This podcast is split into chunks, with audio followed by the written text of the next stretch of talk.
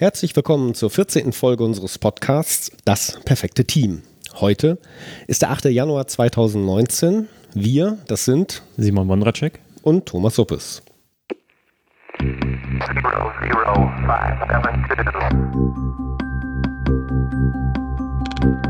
How to build the perfect team.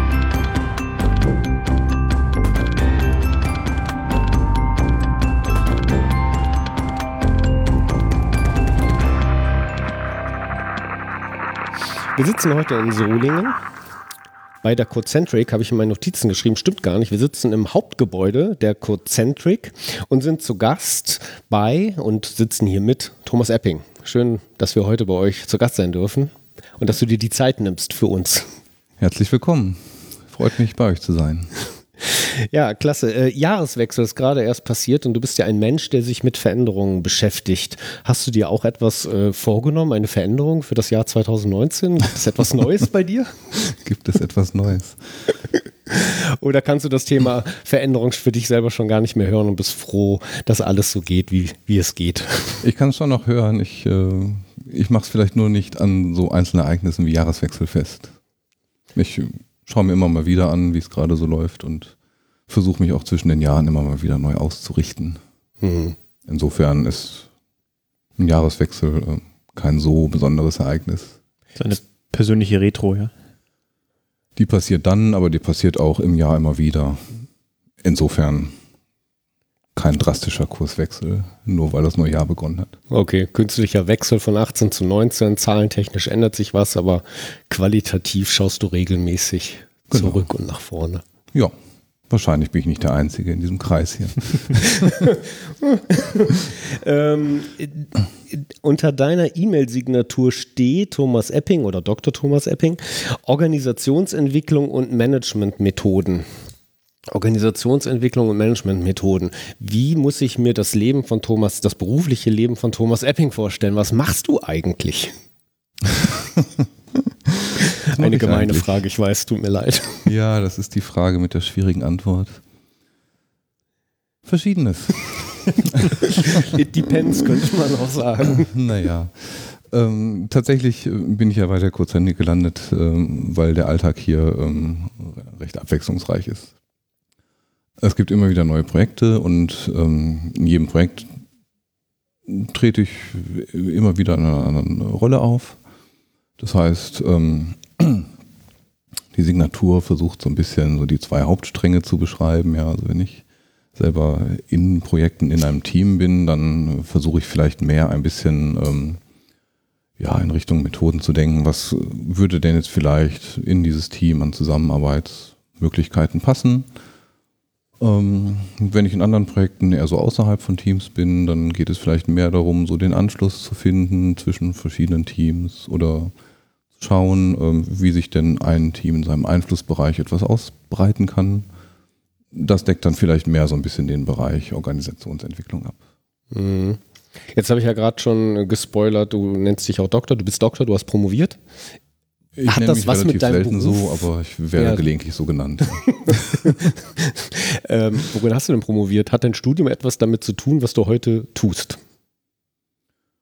Äh, es war die Mathematik. Und wenn man es so formuliert, dass es ums Lösen von Problemen geht, dann ja. Klingt nach einem Aber. naja, man äh, lernt in der Mathematik, ähm, sich Problemen zu nähern. Das ist schon etwas, was durchaus nützlich ist. Ähm, man lernt allerdings auch bestimmte Arten von Logik, die so in unserer Welt, also jetzt in der aktuellen Berufswelt, vielleicht nicht mehr immer nur gelten. Dann muss man ein bisschen umdenken. Hm. Jetzt hast du vorhin gesprochen oder gerade erzählt, dass du in unterschiedlichen Projekten immer wieder dabei bist. Was kann ich mir denn unter Projekten bei dir oder bei der Codecentric vorstellen? Was ist denn so ein Projekt bei euch?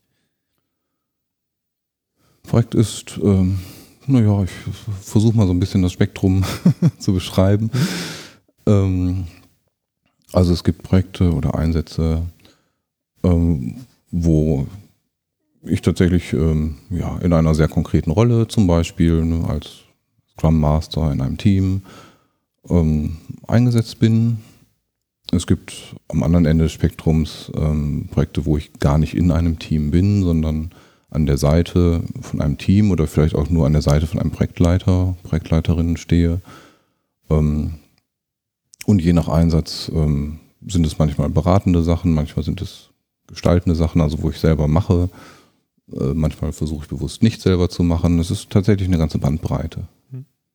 Dein Studium der Mathematik hat aber jetzt nichts mit Programmierung erstmal zu tun. Wäre ja auch so ein Entwicklungsweg ne, vom, von der Mathematik hin zur Programmierung. Code-centric, offensichtlich macht ihr was mit Software hier.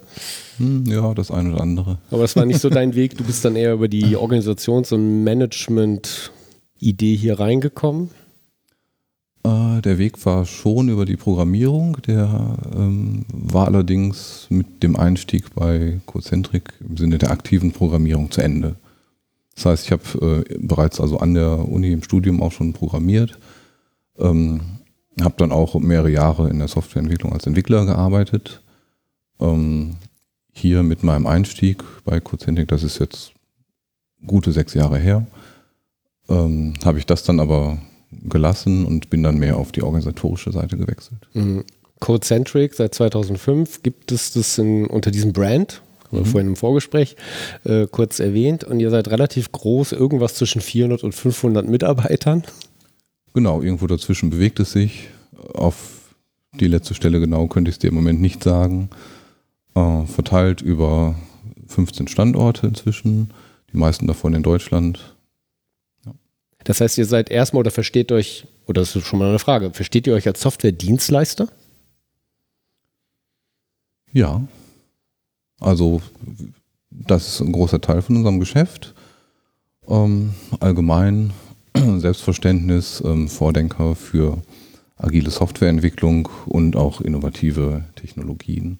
Das heißt, wir bedienen also sowohl ähm, Kunden, die sagen, wir brauchen jemanden, der uns ein Produkt entwickelt, ja, versuchen aber auch gleichzeitig ähm, selber vorne zu bleiben, äh, neue Ideen zu haben, bevor sie vielleicht viele Kunden wollen, ähm, eigene Sachen voranzutreiben. Also im Innovationsgeschäft seid ihr dann, Produktinnovation und Mhm. unterstützt eure Kunden damit. Jetzt äh, hat die Art und Weise, wie man programmiert, vielleicht auch etwas damit zu tun, wie man zusammenarbeitet. Inwieweit wirkt sich oder ist das euer Aufgabenfeld so in Richtung Agilisierung, neue Organisationsformen, diese beim Kunden einzuführen? Ist das Teil eurer Aufgabe auch schon mal mit? Oder inwieweit seid ihr eher Dienstleister, der verschränkt mit dem Kunden an neuen Softwaren arbeitet? Kann man das überhaupt voneinander trennen? Macht das Sinn? Ich glaube, wir nähern uns dem Thema, was wir uns so ein bisschen vorgenommen hatten für diese Sendung. ähm, ja, es gibt diese zwei, äh, ja, nennen wir sie Ebenen, zwei Sichtweisen. Ähm, und nein, ich glaube nicht, dass man sie voneinander trennen kann. Äh, man kann sie so gegeneinander balancieren. Ähm, das heißt, wenn wir irgendwo aufschlagen oder wenn auch irgendwie Kunden äh, zu uns kommen, und hier mitarbeiten, ähm, geht es zum einen schon um die Lieferung. Ne? Also ich will Produkte in die Welt setzen, ich will liefern. Ähm, es geht aber automatisch auch immer darum, Veränderungen anzustoßen. Also Kunden lernen von uns neue Denkweisen, neue Handlungsweisen, sehen, wie wir arbeiten, sehen, dass es vermutlich anders ist, als sie es im Moment machen.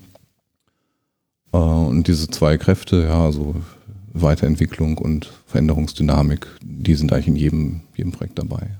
Mhm, Genau, jetzt hast du gerade das Thema der Sendung angesprochen. Es ist auch echt mal Zeit, dass wir nach, keine Ahnung, einigen Minuten noch auch das Thema mal erwähnen. Die richtige Dosis Agilität, das soll heute unser Motto sein. Haben wir uns auch nicht ausgedacht, haben wir von dir abgeguckt, weil darüber hast du einen Vortrag gehalten und das erläutert. Naja, dein Weg, den du mitentwickelt hast, die richtige Dosis Agilität zu finden im Kundenprojekt. Ähm, die richtige Dosis Agilität, gibt es nicht Standards und Methoden für Agilität? Muss ich nicht einfach Scrum einführen und dann bin ich schon agil? Die Frage nach der Blaupause. Frage Warum die richtige Blaupause. Agilität finden? Es gibt doch schon so viele Bücher drüber, ist doch alles schon erfunden Genau, worden. es Ne? gibt schon so viel Was für eine Dosis Agilität. soll ich denn jetzt finden? Kann ich das auch in Tablettenform einnehmen?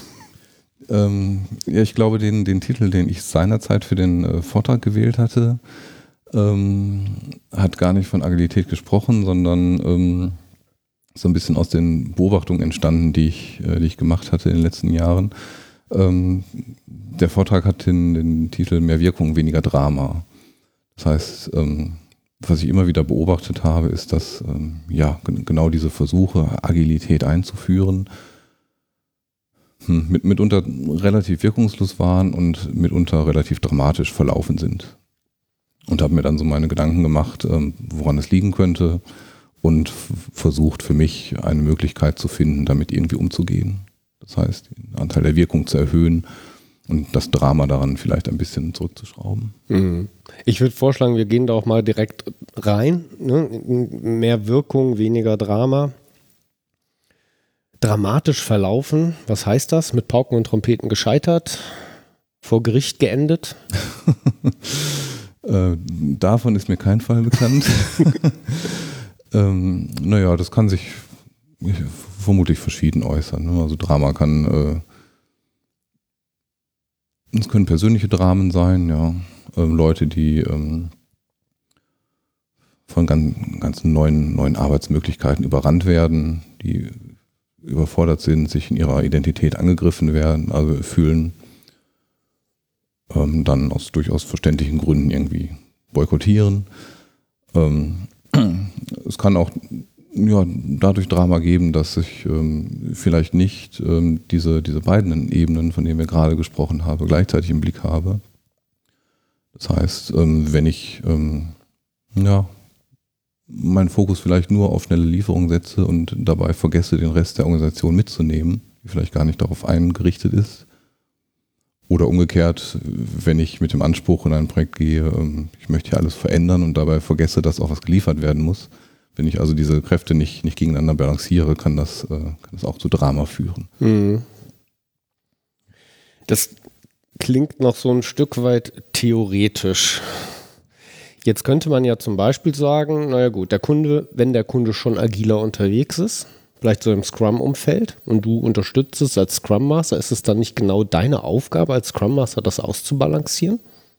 Braucht es da noch mehr Modelle dahinter?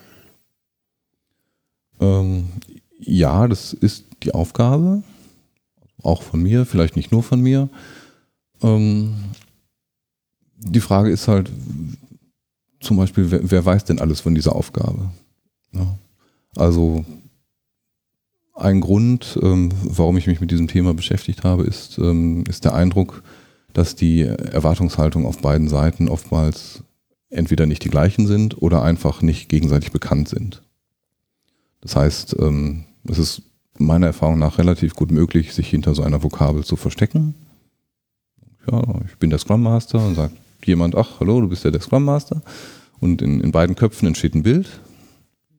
Und ich ähm, verhalte mich nach dem Bild, was ich im Kopf habe. Und der andere Mensch verhält sich nach dem Bild, was er oder sie im Kopf hat. So, und wenn das nicht zueinander passt, dann habe ich zwei Menschen, die beide glauben, sie machen das Richtige, aber irgendwie passt es trotzdem nicht. Wäre dann nicht die Lösung, einfach die Definition nachzuschlagen, was ein Scrum Master macht? da gibt es auch einen Scrum Guide. Genau. Da, da gibt es auch eine ähm, Bullet-Liste. Tatsächlich glaube ich, dass es äh, ja durchaus schon ein bisschen helfen könnte, wenn, wenn das passieren würde. Mhm. Äh, treffe immer wieder äh, Leute, die gar nicht reingeguckt haben, ja, sich also Scrum wünschen oder sagen, wir machen das und, und dann mal fragt, Hast du es gelesen oder gibt es jetzt auch ein Update? Hast du das Update mal gelesen? Ach so, nee, habe ich noch gar nicht. Hm. Ähm, ob es reicht, weiß ich nicht. weiß ich nicht. Und deswegen versuche ich ähm, in letzter Zeit zunehmend ähm, relativ konsequent auf solche Vokabeln zu verzichten. Wie Scrum Master. Wie Scrum Master, Agilität. Wovon besser sprich, werden. Wovon sprichst du dann? Also ja, tatsächlich von den ähm, konkreten Problemen, die es gibt. Also was heißt besser werden? Ja. Für, führe ja nicht Agilität ein, damit ich Agilität einführe. Also wo knirscht es denn?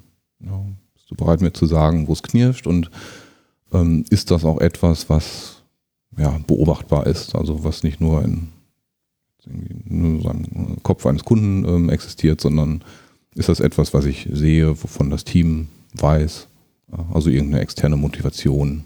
Kannst du mir die nennen? Das hm. wäre schon mal ein guter Grund. Ja, und dann so ein bisschen dieses äh, Warum-Spielchen. Also paar Mal herumfragen, ja. um zu gucken, warum willst du denn besser werden? Warum willst du denn Scrum einführen? Typische Frage in unseren Kreisen, ja, hm. welches Problem versuche ich hier zu lösen? hm. Ich würde gern kurz einen Schritt noch vorher anfangen, weil mir ist gerade noch nicht so ganz klar, wo kommst du mit rein? Klar, also so eine Produktaufklärung, ich bin gerade bei der Auftragsklärung mhm. so mit drin ne? und an welcher Stelle beginnt so dein Job? Es kommt wahrscheinlich klassischerweise ein Unternehmen auf euch zu, sagt, ich hätte gerne ein Stück Software, dann werden Verträge mhm. schon geschlossen tu, spring mal vor und jetzt kommst du rein und bist vor einer Situation gestellt mit vielen Menschen, vielleicht auch Abteilungen, um dort was zu organisieren oder steigst du schon sehr früh in diesen Kennenlernen und äh, Gestaltungsprozess mit ein? Versuche möglichst früh mit dabei zu sein. Ähm, das heißt, wenn die ersten Gespräche laufen, dann ähm, und ich weiß, es ne, geht vielleicht in meine Richtung, äh, dann versuche ich mich möglichst früh einzuklinken, gar nicht, um schon irgendwelche Ratschläge zu geben, sondern einfach nur mal zuzuhören und ähm, ja, relativ früh mit dabei zu sein, wenn ähm, naja, Leute uns erzählen, warum sie sich eigentlich an uns wenden. Ja, ein bisschen, vielleicht durch Nachfragen ein bisschen abklopfen, was ist das denn für ein, für ein Kontext, in dem da Dinge passieren, ähm, um wiederum relativ früh ein erstes grobes Verständnis von dieser Welt, also von dieser Kundenwelt zu bekommen. Und dann eben auch ähm, früh sagen zu können, wenn wir jetzt tatsächlich loslegen, mh, hm, bislang habe ich dich so und so verstanden, ähm, ja, auf, aufgrund von, von meinem aktuellen Verständnis deiner Lage würde ich mich für die erste Zeit vielleicht auf diese, jene oder solche Aktivitätsschwerpunkte stürzen. Das heißt, wenn wir loslegen, rechne damit, dass mich ja, manche Sachen mehr interessieren als andere Sachen. Dann habe ich relativ früh die Möglichkeit, das zu spiegeln und ähm, erstes Feedback einzuholen äh, und zu gucken, ob, ob diese zwei Erwartungswelten für den Anfang grob zusammenpassen. Das heißt, deine Beschreibung dann ist dann, ich habe jetzt die und die Herausforderung, Problemstellungen wahrgenommen. Ich glaube, dass das und das Thema wichtig ist. Dementsprechend würde ich mich dann Anfang der Zusammenarbeit intensiver darum halt kümmern oder sagst du, ja, ich habe erkannt, ihr arbeitet irgendwie nicht richtig zusammen, deswegen müssen wir jetzt Scrum einführen. also um sozusagen, also bewegst dich ja dann noch in dem Problemanalyse-Raum und noch nicht im Lösungsvorschlagsraum, oder habe ich dich falsch verstanden? Genau, also genau diese, diese Bewertung äh, versuche ich außen vor zu lassen, ja. Ähm, und erst mal tatsächlich ja, aufzunehmen, sofern das halt objektiv möglich ist, aber ne, relativ objektiv äh, aufzunehmen, was, was sehe ich eigentlich? Also wenn ich jetzt ne, in diese Kundenwelt betrete, was sehe ich, was sehen auch andere Leute? Ähm, was ist so ein minimales geteiltes Verständnis von dem Kontext, in dem wir hier sind? Mhm. Da fließen dann verschiedene Sachen rein, ja, also ganz, ganz banale Sachen wie, ne, also wie voll sind die Terminkalender, ähm, wie intensiv sprechen Leute eigentlich miteinander, wie sitzen sie eigentlich so miteinander da, wenn sie in Meetings sitzen. Also einfache Beobachtungen, die ich mhm. machen kann, die auch andere machen können. Ähm, und darauf ähm, kann ich dann so eine erste Einschätzung entwickeln, was würde denn in diese Welt vielleicht passen. Ja, das ist dann etwas, was ich aus der Erfahrung heraus ähm, entwickle, vorschlage und dann aber auch sehr früh versuche zu spiegeln, damit ich ne, also nicht meiner eigenen Gedankenblase unterwegs bin, sondern früh den, den, den Anschluss an die, an die Kundenwelt suche. Vielleicht um das ganz kurz noch was konkreter fassbarer zu machen, wenn du beispielsweise die Beobachtung wahrnimmst, okay, die Kalender sind voll, alle Leute, die irgendwas damit zu tun haben, sind viel auch in andere Dinge involviert. Mhm. Gegenüber Leuten, oh, die haben relativ viel Zeit, die haben kaum Termine, Meetingzeit eingetragen in den Kalender. Was sind dann so unterschiedliche Schlussfolgerungen oder Wege, wo du sagst, das eine könnte gehen, das andere könnte nicht gehen?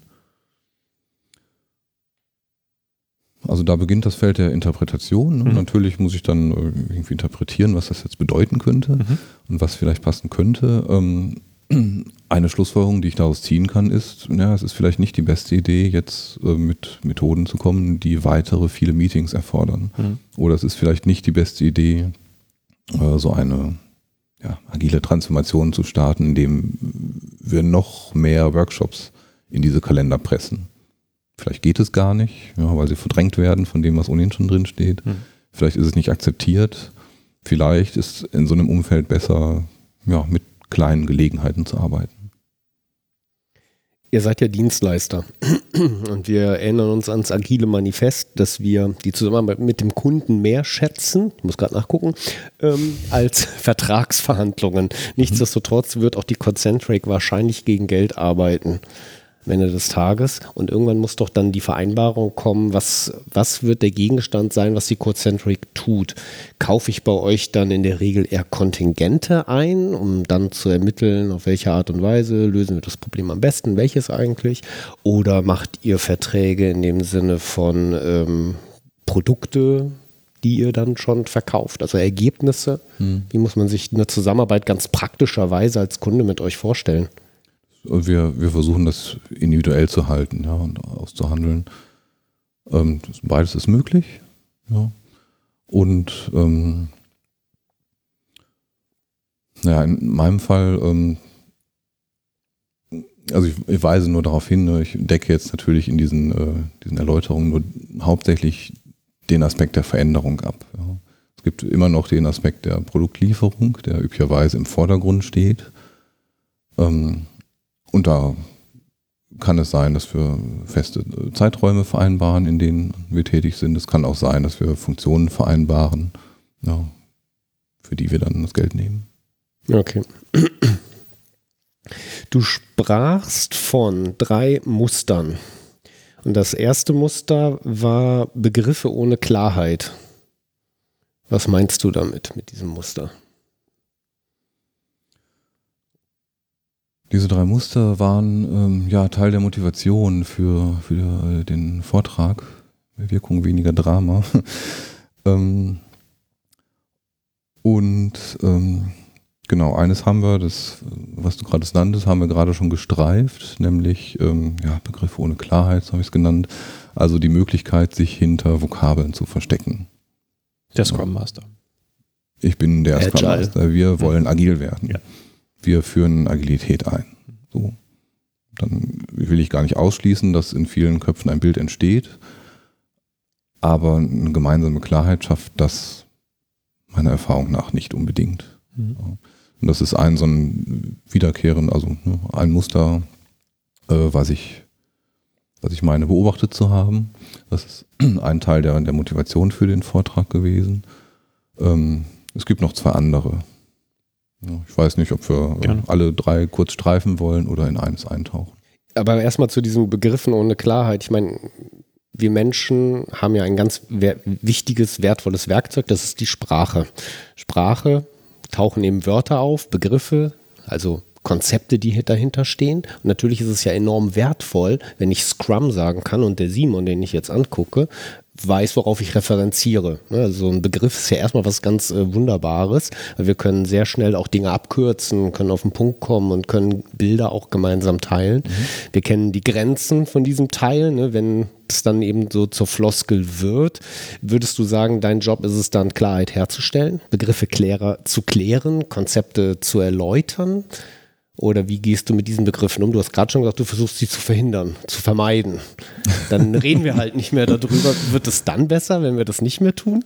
Ja, ich muss unterscheiden. Also ich versuche sie in meiner eigenen Welt zu vermeiden. Ich halte natürlich niemanden davon ab, Begriffe zu verwenden. Ähm, ja, es, es, funktioniert, wenn man tatsächlich einen gemeinsamen Bezugspunkt hat. Ne? Aber ähm, ich kann nicht wissen, ob ihr beide den Spam Guide gelesen habt. Mindestens das könnte ich mal fragen. Und selbst wenn ihr sagt, ja, haben wir, weiß ich nicht, ob wir gleich die gleiche Ausgabe gelesen haben ähm, und ob wir das, was da drin steht, gleich verstanden haben. Also es, es bleibt unsicher, auch wenn es solche Bezugspunkte gibt. Ähm, und deswegen ja, die Sprache ist da und sie ist auch weiterhin wichtig. Äh, ebenso wichtig sind ja, vielleicht aber auch die Handlungen, die ich sehen kann. Ne? Deswegen bin ich auch immer auf der Suche nach beobachtbaren Dingen im Sinne von, ja, wie verhalten sich denn Leute? Also dann haben sie vielleicht der Sprache nach ihre Sprints eingerichtet und sagen, wir machen Sprints. Wenn sie aber nichts Lieferfähiges am Ende haben, dann steht ihre Handlung im Laufe dieses Sprints im, im Gegensatz zu dem, was sie sagen. Kurz noch zur Sprache. Das ist ja so ein Krux mit der Sprache, ne? weil die Begriffe teilt man nicht, die Bilder sind unterschiedlich, aber eigentlich gibt es da ja auch Tricks, wie man damit umgehen kann. Ähm, ich denke gerade an äh, hermeneutische Verfahren. Ich bin halt Geistwissenschaftler. Ähm, der Trick besteht in der Kommunikation. Wir ahnen das halt alle schon. Ne? Und dann ist eben die Ver Vergegenwärtigung, die Verständigung darüber. Das heißt, wir reden miteinander. Ich habe Hypothesen darüber, was der Simon, ich jetzt gerade schon wieder angucke, wohl unter Scrum verstehen mag. Ich weiß nicht, was er gelesen hat. Dann frage ich etwas. Er sagt mir etwas. Jetzt kann ich meine Hypothese überprüfen.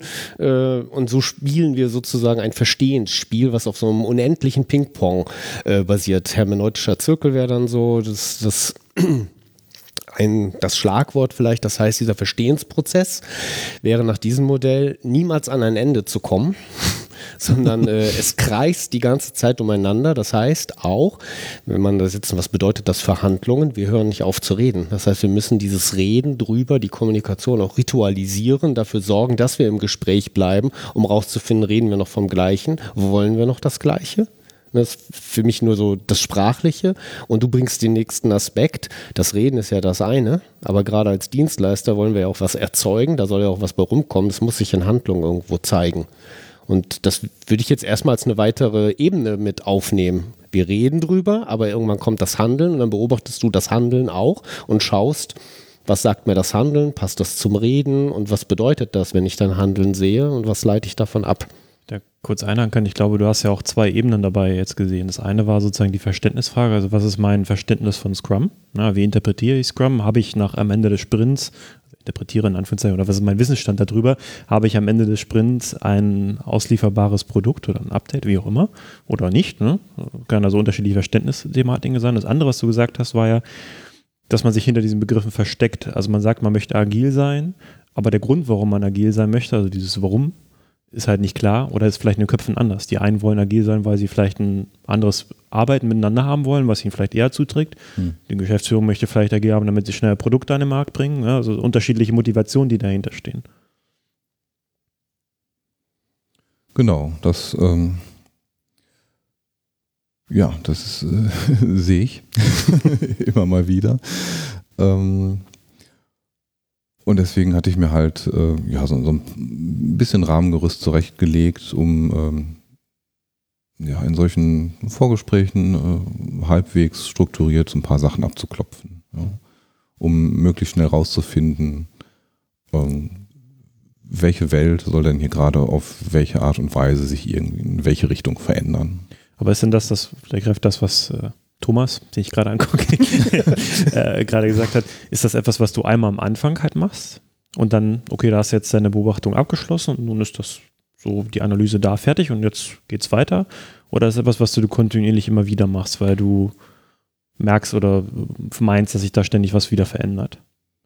Das passiert regelmäßig. Okay. Ja, also ich glaube, wir haben das, das ganze Bild noch nicht, äh, noch nicht gezeichnet oder nur äh, bislang angedeutet, aber noch, noch nicht ganz ausgeführt. Wir starten erst gerade. Ähm, aber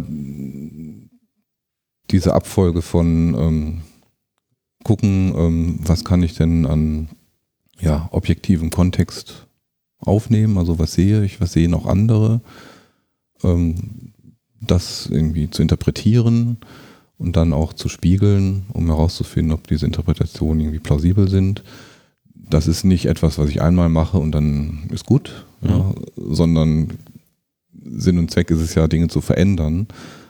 Ähm, und wenn das tatsächlich passiert, wird es irgendwann den Punkt geben, wo es wieder neu nötig sein wird, das Ganze von vorne zu beginnen. Mhm.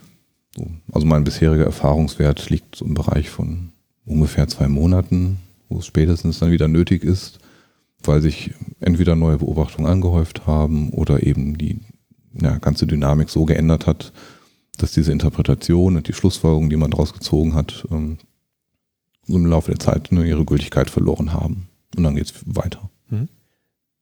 Motivatoren hatten wir gerade. Den ersten haben wir, glaube ich, jetzt besprochen, Begriff ohne Klarheit. Dann hast du aber noch Fokus ohne Kontext und Weg ohne Abzweigung genannt. Fokus ohne Kontext. Was geht dir da durch den Kopf? Ja, ich glaube, das Bild dazu war so ein Pferd mit Scheuklappe. Ähm, Ja, das sind die, die ähm, Situationen, wo ich schon den Eindruck habe, da, da gibt es einen klaren Fokus. Also da gibt es Leute, die äh, sehr gut in der Lage sind zu sagen, was sie wollen. Ähm, das, das passt aber irgendwie nicht zu der Umgebung, in der sie sind. Ja. Ähm, fragst bestimmt gleich nach einem Beispiel. ähm, ja, also, ja, wir wollen die Rolle eines einer PO besetzen. So. Und ähm, sagen sie dann, vielleicht ist auch dafür ne, nötig irgendwie Training X, X oder Buch Y und sonst was. Also relativ klare Vorstellungen, was da passieren muss. Ähm, da wird Zeit für freigeräumt. Ähm, ob das dann wirklich in einer Rolle mündet, die in dem Kontext tatsächlich so agieren kann, wie es ein PO soll, muss, ähm, wird dabei erstmal ausgeblendet. Ja, das heißt, hinterher habe ich dann vielleicht eine Rolle geschaffen, die auch irgendwie so weiß, was sie eigentlich soll, aber nicht so kann, wie sie dann gerne möchte. Ja, weil sie eben nicht äh, so viel Entscheidungsbefugnisse hat. Ja, weil sie vielleicht auch ähm, teilweise überfordert ist mit den neuen äh, ja, Kompetenzen, neuen Aufgaben. Ähm, und so habe ich dann Situationen, wo ähm, obwohl den Leuten irgendwie klar war, was sie eigentlich vorhaben äh, und sie ihr Handeln auch daraus aufge also daran ausgerichtet haben, wo ich dann doch irgendwie so eine etwas, ja, irgendwie so eine Insel geschaffen habe. Also die nicht zusammenarbeiten kann mit, mit dem Rest drumherum. Okay. Ich weiß nicht, ob das als Beispiel schon ausreicht. Ja, so ein bisschen so an dem, dem konkreten Fall der Methode oder eine Rolle geschaffen, die eben nicht passt auf das, was eigentlich benötigt wird oder das Benötigte, was drumherum halt noch passiert, nicht auch mit verändert haben, um dass es den gewünschten Effekt hat. Ein anderer Klassiker ist, ähm, ja, wir wollen Scrum einführen, wir machen das auch mit diesen mhm. Sprints mhm. und Retrospektiven, und wir sind darauf fokussiert und nehmen uns Zeit. Ach so, ja, zur Auslieferung müssten wir das dann aber an die nächste Abteilung übergeben mhm. und wochenweise geht das nicht. Das ist mehr so ein, zweimal im Jahr. So, habe ich vielleicht meinen Ein Fokus, ja, und, aber stelle dann irgendwann fest, ist, ja, es passt aber trotzdem nicht in, in die Welt, in der ich bin. Wie viel habe ich dann gewonnen? Ja. Genau, wollen wir ja jetzt auch noch nicht zu Ende diskutieren. Das sind ja Motivatoren gewesen für dich, um sich ja, zu, damit zu beschäftigen und rauszufinden, was mache ich denn jetzt damit? Wege ohne Abzweigung. Weg ohne Abzweigung. Ja, Weg ohne Abzweigung war so der, der dritte Auslöser ähm, für den Vortrag. Ich glaube, da ähm, steckt das, das Bild von so einem eingleisigen Schienenstrang hinter. Ähm, naja, ich, ich nehme mir etwas vor und mache es einfach immer und immer und immer wieder. Das ähm, ist deswegen eingeflossen, weil ich dabei an solche ähm, Initiativen gedacht habe, die ja, entweder mehrfach gescheitert sind und es immer wieder auf die gleiche Art und Weise probieren. Ja, ja wir haben schon mal versucht, Scrum einzuführen. Ja, wir haben schon mal versucht, Scrum einzuführen. Ja, wir versuchen es gerade zum vierten Mal. Ja, das, also es scheint irgendwie so der Weg zu sein, der es sein soll. Funktioniert nicht wirklich, aber es scheint irgendwie auch keine Abzweigung zu geben. Also niemand sagt, wenn es so nicht geht, können wir es nicht irgendwie anders probieren. Ja. Oder es sind diese Initiativen, die halt ähm, relativ lange laufen und mit wenig oder auch keinem, keinem Fortschritt einhergehen. Hm. Ich kann das aus dem das anderen äh, Kontext, äh, was wir manchmal auch so beobachten, dass dann irgendwie äh, funktioniert die Zusammenarbeit nicht richtig, ne, Abteilungen arbeiten nicht richtig miteinander zusammen, die Prozesse sind nicht so ganz klar, Arbeit fällt so ein bisschen dazwischen und dann ist die Lösung dafür, das besser zu definieren und zu dokumentieren, damit allen Beteiligten klar ist, was passiert. Dann stellen wir fest, oh ja, es geht immer noch nicht so richtig. Und dann ja, müssen wir noch mehr definieren und äh, dokumentieren. Oder der andere Klassiker ist, äh, wir müssen noch ein detaillierteres Konzept halt entwickeln, damit hintenrum nicht etwas entsteht, was irgendwie nicht so ganz aufgeht. Deswegen müssen wir noch mehr Arbeit in die Konzeptarbeit stecken. Also genau mhm. immer wieder das noch weiter drehen und immer wieder an den Punkt kommen, irgendwie ist es nicht so ganz aufgegangen. Ja, ich glaube, da kratzen wir an der, also an der Grenze zwischen erster und äh, zweiter Lernschleife. Mhm. Also will ich das, äh, was ich mache, irgendwie besser machen oder überhaupt zum Laufen kriegen? Oder bin ich in der Lage, einen Schritt zurückzutreten und mir zu überlegen, ist das, was ich vorhabe, überhaupt sinnvoll, angemessen? Rahmenbedingungen aufnehmen, das ist so dein, dein erster Bereich gewesen, wenn du dich annäherst oder deine erste Überschrift. Drei Teilen hast du es, glaube ich, im Wesentlichen gegliedert, Rahmenbedingungen aufnehmen. Du hast schon einiges jetzt angedeutet. In deiner Präsentation hast du hier verschiedene Begriffe zusammengeführt. Mhm. Was für Rahmenbedingungen nimmst du denn auf? Genau, du sprichst, ne, also die, äh, diesen ersten, ersten Teil von, von diesem äh, Dreiklang an, den ich vorhin äh, grob versucht habe zu skizzieren, äh, wo es darum geht, ein grobes Gefühl für den objektiven Kontext zu kriegen. Rahmenbedingungen aufnehmen. Das heißt, ähm, naja, zum Beispiel, mit welchen Personen habe ich es eigentlich zu tun? Ja. Ähm, wenn wir von Team sprechen, wo verläuft denn zum Beispiel die Teamgrenze? Also wer gehört dazu? wer gehört nicht mehr dazu. Ähm, mit, welchen, äh, mit welchen Mitteln arbeitet denn dieses Team? Und mit Mitteln sind so Sachen gemeint wie Zeit, Geld, ja, also äh, ist es ein verteilt arbeitendes Team, sitzen ja alle am gleichen Ort, ähm, gibt es Teilzeitarbeit in diesem Team, in welchen Kommunikationskanäle sind denn möglich? Ja, ist das irgendwie einfach oder irgendwie durch irgendwelche Vorschriften besonders kompliziert gemacht. Das sind ähm, alles Sachen, die ich relativ schnell und auch, naja, sehr objektiv einfach in Erfahrung bringen kann. Ähm, dann sind es so Zusammenarbeitspunkte, also mit wem arbeitet denn äh, zum Beispiel so ein Team üblicherweise zusammen? Ähm, gibt es andere Teams, die zuarbeiten oder die quasi auf die Arbeit dieses Teams angewiesen sind? Ähm, Gibt es also ne, irgendwelche Workflows, die quasi über dieses eine Team hinausgehen? Solche Sachen sind ganz interessant und ähm, abgesehen von eben jeder Frage, welches Problem versuchen wir eigentlich zu lösen, also ist das eigentlich objektiv äh, irgendwie greifbar, versuche ich auch immer noch die Frage zu stellen, ähm, naja, wo, wo, ähm, wo stellt ihr denn den Schieberegler zwischen diesen beiden Ansprüchen, ich möchte liefern und ich möchte verändern? Wo stellt ihr den denn ungefähr ein? Um auch da nochmal eine Einschätzung zu kriegen von der, von der Erwartungshaltung.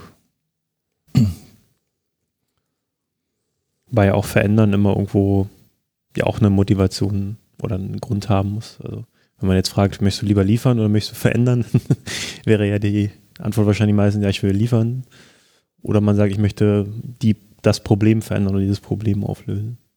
Ja, das stimmt. Also ich Genau, würde weiterhin sagen, es ist nicht wirklich trennbar, aber es kann schon in hm. verschiedenen Formen daherkommen. Also es gibt Leute, die sagen, ich möchte genau dieses Produkt entwickeln und das soll mein Aufhänger dafür sein, dass ich andere Arbeitsweisen kennenlerne. Mhm. Ähm, und es gibt auch Leute, die sagen, so, wir entwickeln diese fünf Produkte und das wollen wir auch weiterhin tun und wir wissen auch, was wir da tun. Ähm, wir wollen aber so Stück für Stück ähm, an der Art, wie wir es machen, ein bisschen drehen. Mhm. Ja, also es gibt schon noch so verschiedene Abstufungen in diesem Spektrum. Ja. Hm. Schön, dass du Schieberegler sagst. Liefern, verändern klingt ja erstmal, das sind zwei Pole. Und jetzt machst du dich, wenn ich das richtig verstanden habe, stark dafür, auch zu schauen, naja, wie sind die Graustufen eigentlich drin und wie, wie hängen diese beiden Sachen zusammen und regst wahrscheinlich auch zum Denken an, zum weiter überlegen, wie kann man, wie passt das miteinander zusammen. Du thematisierst es wahrscheinlich erstmal Nee, ich glaube, wir sind schon zu weit. Du bist ja noch bei den Rahmenbedingungen aufnehmen. Das heißt, du machst dir erstmal ein Bild von der Situation mhm. und versuchst für dich objektiv, naja, so einen Rundumblick zu machen. Das hast du aber auch äh, zumindest erwähnt, dass du nicht nur äh, objektiv beobachtest, sondern auch subjektiv. Was ist damit gemeint? Oder wie grenzt sich das ab? Ab wann kommst du in den subjektiven Raum? Genau. Ähm. Bist du jemals im objektiven Raum? ja, ja, gut, aber ja, ja. gibt es den objektiven Raum? Objektiv. Den Terminkalender kann ich sehen und sagen, okay, der ist voll oder 80 Prozent der Zeit ist mit Meetings. Ja, das ist weitestgehend eine objektive Beobachtung. Ähm, als ich darüber gesprochen habe, habe ich tatsächlich beides genannt. Mhm. Also ich, ich sammle objektive Beobachtungen, ich sammle subjektive Beobachtungen. Ähm, das Wichtigste an dieser Stelle ist, dass ich tatsächlich keine Interpretationen sammle. Ja. Und mit subjektiven Beobachtungen sind äh, Dinge gemeint, die vielleicht erstmal nur ich sehe. Wenn ich sie aber anderen zeige, dann stimmen die relativ schnell zu und sagen, ja, jetzt, jetzt wo ich es ne, sehe, oder jetzt wo du es sagst, äh, sehe ich es auch. Mhm. Persönliche meinst du damit, subjektiv auf dich bezogen, deine Beobachtung? Ja, die landen erstmal bei mir. Ähm, aber ich kann das relativ schnell testen, ob das ne, vielleicht nicht wirklich eine objektive Beobachtung mhm. ist, indem ich sage, ich, ich sehe gerade das hier, habe ich also.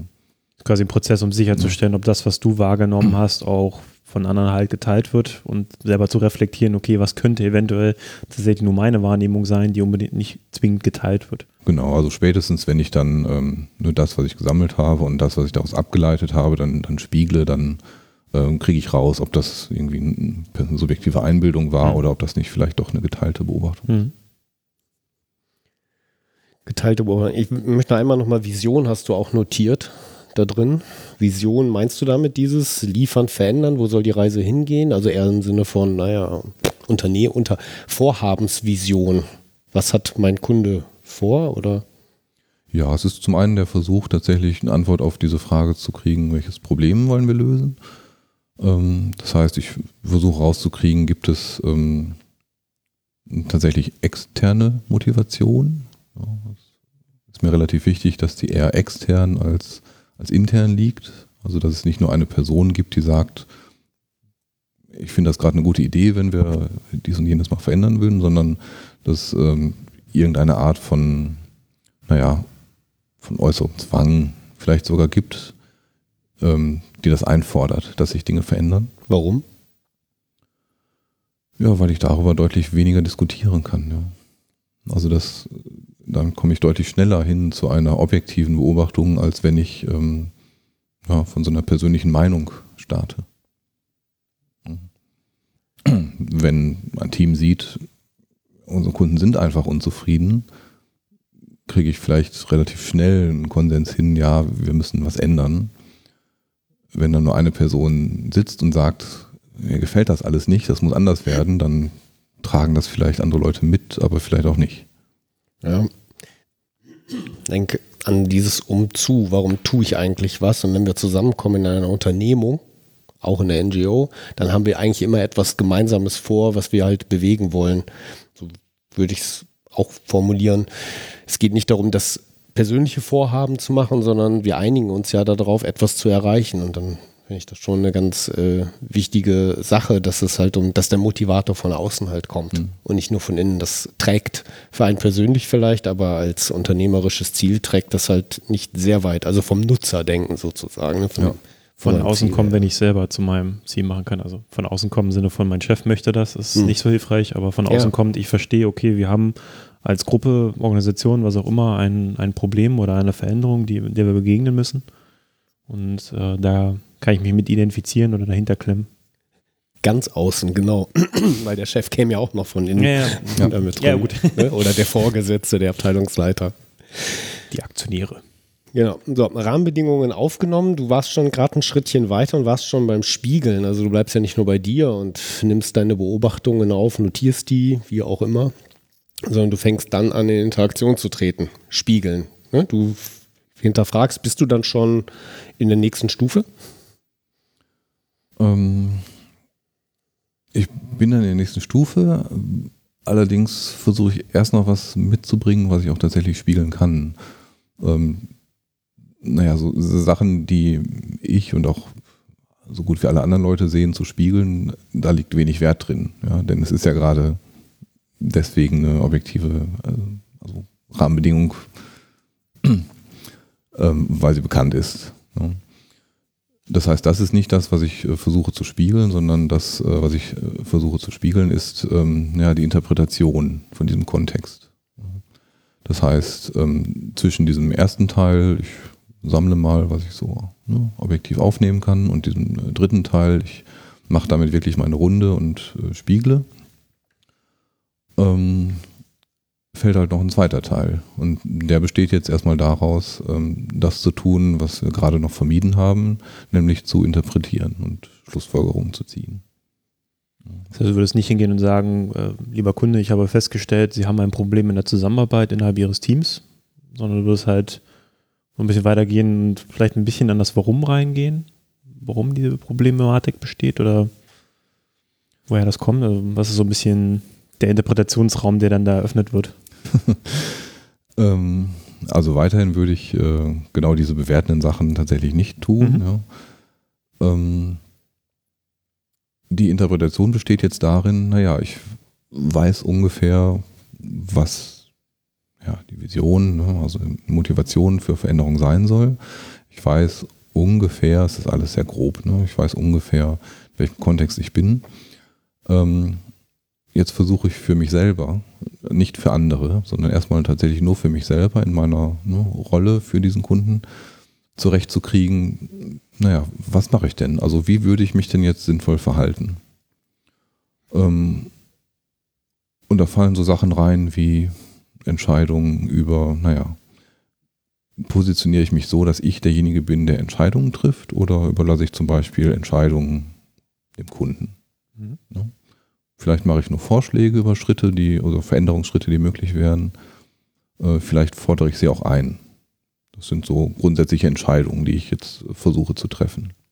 Teilst du diese Entscheidung abgeleitet aus deinen Beobachtungen dann konkret den Kunden mit? Also sagst du dann, lieber Kunde, ich habe beobachtet, ihr habt ein Problem, hier Entscheidungen zu treffen oder ich finde ein bestimmtes Erfahrungslevel, um ein Produkt sinnvoll voranzutreiben. Dementsprechend wäre meine Interpretation, dass jemand braucht, der, das ist jetzt vielleicht so das Beispiel, der hier die, die Entscheidung trifft, wie das links oder rechts rumgeht. Ist das das, was dann so in der Kette entsteht? Also ich versuche ein bisschen konkreter fassbar naja. zu machen. Ähm, ja, was ich also wahrscheinlich eher nicht sagen würde, wäre, euch fehlt irgendwie so ein, mhm. sondern ähm, was ich halt sagen kann, ich sehe, dass äh, Thema X, was ihr euch vorgenommen habt, seit sieben Wochen im Raum hängt und sich nicht weiter bewegt. Mhm. Gleichzeitig sehe ich aus eurer Beschreibung, ihr wollt ne, irgendeine Art von, von Vision erreichen. Ähm, und dann kriege ich für mich selber erstmal klar, so, wie gehe ich jetzt damit um? Will ich Druck aufbauen, indem ich sage, ich verweigere mich solchen Entscheidungen und sage dem Kunden, mhm. ich bin zum Beispiel der, der das einfach nur noch sichtbarer macht, als es jetzt vielleicht ohnehin schon ist. Spült die Probleme hoch. Ja, also ich werde für dich derjenige sein, der ja, die Transparenz erhöht. Mhm. Ich werde aber zum Beispiel nicht derjenige sein, der die Entscheidung trifft, wie damit umzugehen ist. Mhm. Ist das eine ja, Setzung von dir oder klärst du das mit dem Kunden? Das mache ich erstmal für mich selber klar. Also nicht nur für mich, weil natürlich folgt dann noch die Spiegelung anschließend. Aber erstmal ist das nur etwas, was ich für mich selber versuche, irgendwie stimmig zu kriegen. Das heißt, ich nutze so ein bisschen die Beobachtung, um für mich selber eine gewisse Strategie abzuleiten, wie positioniere ich mich. Also nach welchen Prinzipien werde ich mich dem Kunden gegenüber verhalten. Das begründe ich mit den Sachen, die ich beobachtet habe. Also eigentlich relativ natürlich. ja, also du hast nicht so eine Art Standard-Beratungsprozess für dich, also im Sinne von, ich ähm, folge bestimmten Punkten und so mache ich das halt immer, sondern du machst es abhängig von deinen Beobachtungen und von dem jeweiligen Kontext und versuchst, was maßgenaues, was passgenaues, was du glaubst, was am besten zum Erfolg beiträgt, reinzubauen, zu finden. Genau. Ne? Also da auch solche Sachen, wie wir sie vorhin schon hatten, ne? Entscheidungen ähm, über, trete ich zum Beispiel mit, mit großen Workshops an oder suche ich mir so kleine Gelegenheiten im, im Arbeitsalltag das sind auch solche Sachen, die ich jetzt in dieser zweiten Phase dann entscheiden würde. Erstmal für mhm. mich selber klarkriegen würde, wie ähm, interpretiere ich das, was ich sehen kann und wie münze ich das um in tatsächlich konkrete Aktivitäten, die ich dann mache. Machst du das mit, mit dir allein? Ich meine, ihr seid ja als Codecentric, ihr tretet ja auch wahrscheinlich nicht alleine einzeln irgendwie auf beim Kunden, sondern eben als Team in der größeren Konstellation? Sind das Themen, die ihr hier intern auch nochmal miteinander spiegelt? Hast du da selber einen Sparingspartner? Ähm, ja, also ich, das mag äh, persönlicher Geschmack äh, mag sein, dass ich äh, schon erstmal versuche, ein, zwei Stunden für mich äh, quasi in Ruhe zu haben. Ähm, aber abgesehen von der, ähm, von der Spiegelung natürlich dem Kunden, natürlich dem Team gegenüber, ähm, haben wir auch die Möglichkeit, hier unter quasi Kolleginnen und Kollegen einfach mal zu fragen, ich habe da gerade irgendwie, also ich entwickle gerade einen Vorschlag, ähm, kannst mal mit drauf gucken. Natürlich geht das auch. Ja. Wie schwer fällt es dir dabei? Also für mich wirkt das sehr ruhig, bedacht, zum gewissen Maß auch kontrolliert, ja, im positiven Sinne. Wie schwer fällt es dir das, das so einzuhalten und nicht, also was mal häufig ein Impuls vom Menschen ist, man sieht so ein Problem und springt sofort zu einer Problemlösung? Also, ist das, jetzt, ist das jahrelanges Training oder ist das so eine Eigenschaft, die du mitgebracht hast von, von deiner Natur aus? Dass es vielleicht mit dem Mathematikstudium zusammenhängt? Ich weiß es nicht. Ob es damit zusammenhängt, weiß ich nicht. Ähm, ich finde es tatsächlich nicht immer einfach. Hm. Also es ist schon etwas, was ich äh, mir auch explizit vornehmen muss. Ich nehme mir da auch explizit äh, Zeit für. Das ist alles. Ich weiß nicht, wie das gerade rüberkommt. Ja, es ist also alles nichts, was jetzt sich über Tage, Wochen, Monate erstreckt. Ja, das, ähm, das Notieren von diesen Beobachtungen, das, das Ableiten, das Interpretieren, ähm, das sind eher wenige Stunden als, als Tage. Ja. Das heißt, ich suche dann einfach einen freien Block, ähm, ja, nehme mir noch irgendwie ein Getränk mit und ähm, versuche das dann klar zu kriegen. Das ist tatsächlich aber auch etwas, was ich mir vornehmen muss. Das, mhm. das stimmt schon. Das ist, äh, ist nicht ganz so selbstverständlich. Also zumindest heute haust du nicht mehr auf den Tisch. Damals war das noch anders, aber mit der Erfahrung. Es wäre einfacher zu sagen, oh, wir machen Scrum, aber. Mhm. Mh, aber wie weit trägt genau das? Das, ne? das wollen wir nicht. Okay, also du hast die Beobachtung gemacht, du hast für dich Leitprinzipien abgeleitet. Ne? Also konkret beispielsweise willst du eher versuchen, Transparenz vom Problem zu erhöhen? Willst du vielleicht versuchen, die Probleme dadurch zu den Entscheidungsvorlagen zu produzieren? Ne? Oder so in die Richtung gehen, also unterschiedliche Wege, wie man da so rangehen kann. Jetzt hast du gesagt, du, du willst ja das immer dann am Ende den, den Kunden nochmal widerspiegeln, um zu sehen, ob das überhaupt Fuß fasst. Wie machst du das? Also sagst du konkret die, so transparent dieses Vorhaben, ich möchte jetzt erstmal nur meine Rolle einnehmen, euch die Transparenz zu erhöhen? Oder testest du das ab, indem du was Konkretes machst und schaust, okay, wie ist der Effekt davon? Ähm, nee, vorher. Also ich, ähm, also Teil, Teil dieser Überlegung ist, ähm, auch zu formulieren, naja, was, was mache ich denn? Also welche Aktivitäten folgen daraus? Mhm. Ja? Transparenz erhöhen ist jetzt ein Beispiel für ne, so eine Richtungsentscheidung. Andere Beispiele sind, positioniere ich mich in einem Team oder außerhalb von einem Team zum Beispiel.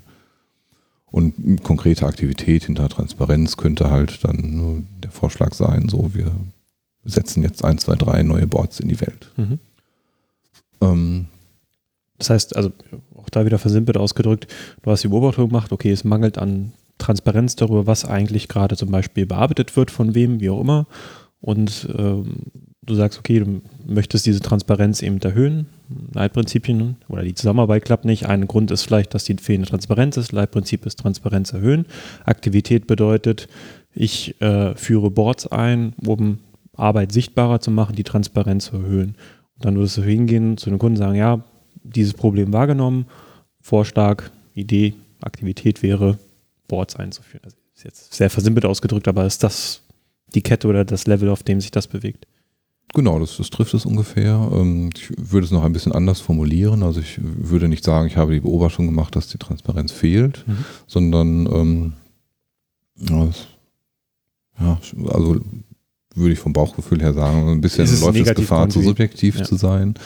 Ähm, aber was ich sagen kann, ist, ähm, ich habe die Beobachtung gemacht, dass in jedem Meeting erstmal eine halbe Stunde damit verbracht wird, dass die Leute sich gegenseitig über Dinge informieren. Mhm. Ja. Das ist vielleicht etwas, was man relativ objektiv beobachten kann. Die Interpretation wäre dann eben, mehr Transparenz würde helfen hm. oder ins Negativ formulieren, hm. Transparenz fehlt. Und die Aktivität wäre dann eben ne, zum Beispiel sein Board vorzuschlagen, sagen, so dies und jenes bilden wir darauf ab. Dann habe ich basierend auf sehr objektiven Beobachtungen etwas hm. sehr Konkretes in der Hand. Ähm, ja, und damit kann ich dann meine Runde drehen. Das soll natürlich nicht in meinem Kopf bleiben, dieser Plan, sondern ähm, da liegt es mir dann daran, möglichst schnell ähm, ja, Feedback dazu zu kriegen. Ja. Also selbst in dem Gespräch äh, springe ich schnell von Beobachtung zur Interpretation. ähm, wenn du dich reinsetzt, so verstehst gerade, du bist erstmal dabei am Anfang, nimmst die Rolle eines Beobachters ein. Klärst du das? Machst du das schon explizit eigentlich mit deinem Team, mit deinen, deinen Kunden? Ich stelle mir gerade so, so einen Thomas vor, der mit seinem Blog da sitzt. Die machen da irgendwas, diese Teamleute, und dann schreibt er so fleißig mit. Da fühlt man sich ja vielleicht auch so ein bisschen beobachtet. Ja, das äh, kann man sicherlich merkwürdig gestalten, wenn man es genauso macht. Ähm, nein, also. ja, wie geht denn das? Wie, wie, wie, nehme ich dich wahr, wenn ich auf dich stoße? ja, was ich äh, schon üblicherweise ankündige, ist, ähm, dass ich jetzt äh, an Tag 1, 2 und auch 3 von, von so einem neuen Projekt, äh, also ich werde nicht derjenige sein, der sofort mit irgendetwas loswirbelt. Das ist aber auch üblicherweise kein Problem. Ja, also das ist schon irgendwie klar, dass es äh, deutlich überhastet wäre, wenn man direkt am zweiten Tag irgendwie der Meinung ist, man, man hätte die Lösung für alle Probleme. Ähm, naja, üblicherweise laufe ich einfach mit. Ne? Ähm, das heißt, ich sitze in, in, Meetings mit dabei. Ich, äh, wenn es irgendwie eine Projektfläche gibt, ähm, habe ich da genauso einen Platz wie alle anderen auch. Ähm, vielleicht gibt es ein, zwei, ähm, ein, zwei neue Meetings, die dann entstehen, ne, wo ich einfach mal ins Gespräch mit, mit Leuten komme. Ähm, und ja, auch wenn ich äh, Dinge dann zusammenfasse, das mache ich nicht, äh, wie bei der Visite, ne, äh, sondern schlafe mal eine Nacht drüber, äh, versuche dann so das, was sich irgendwie so rauskristallisiert hat, irgendwie in Form zu bringen, bis dann irgendwann so nach ein paar Tagen dieser Punkt kommt, wo ich wo ich mich dann vielleicht wirklich mal für zwei, drei Stunden irgendwie zurückziehe und das alles irgendwie sortiere. Aber ansonsten ist das Beobachten eigentlich nur im normalen Alltag mitlaufen. Und wenn man das, ähm, also in, in Meetings kurz ankommt, ne, es ist irgendwie der Neue und kann noch nicht mitreden und möchte es gerade auch noch nicht, dann ist das auch eigentlich kein Problem. Hm. Du hast so den ersten Block, das wäre so der Beobachtungsblock, Rahmenbedingungen aufnehmen. Der zweite Block wäre für dich etwas ableiten, so würde ich es verstehen. Mhm. Vielleicht Strategie ableiten. Genau. Ist aber noch nicht der Interaktionsblock, das wäre dann der, der dritte Teil, Konsequenzen formulieren. Hier kommst du dann raus mit, ja, hier trittst du in Interaktion. Ist das so? Ähm, nee, so ist es nicht. Okay.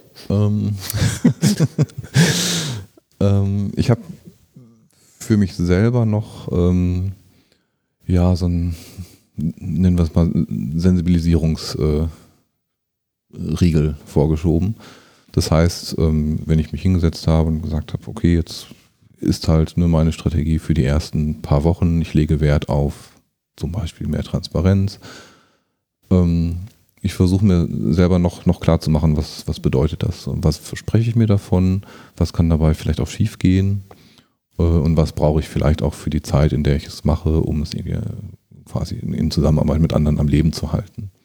Deswegen ähm, ist das, äh, dieser, dieser dritte Block, ähm, den ich in dem Vortrag auch äh, beschrieben habe, den du ansprichst, Konsequenzen formulieren, ist auch erstmal an mich selber gerichtet. Das heißt, ich schreibe mir auf, naja, was, also was sind denn ähm, wirkliche Ergebnisse, die ich abhaken kann, zum Beispiel. Ja. Also man könnte es Akzeptanzkriterien ne, für, die, für die Aktivitäten nennen, die ich mir vorgenommen habe. Ja, also woran kann ich wirklich festgemacht, äh, festmachen? Ähm, Key Results. dass ich, äh, dass ich die Dinge erledigt habe, die ich hier so als Aktivität vorschlage. Ja, um mich einfach noch so ein bisschen selber zu äh, fokussieren. Ähm, und ich mache mir auch kurz darüber Gedanken, was, was kann denn schief gehen oder was für Möglichkeiten lauern da drin.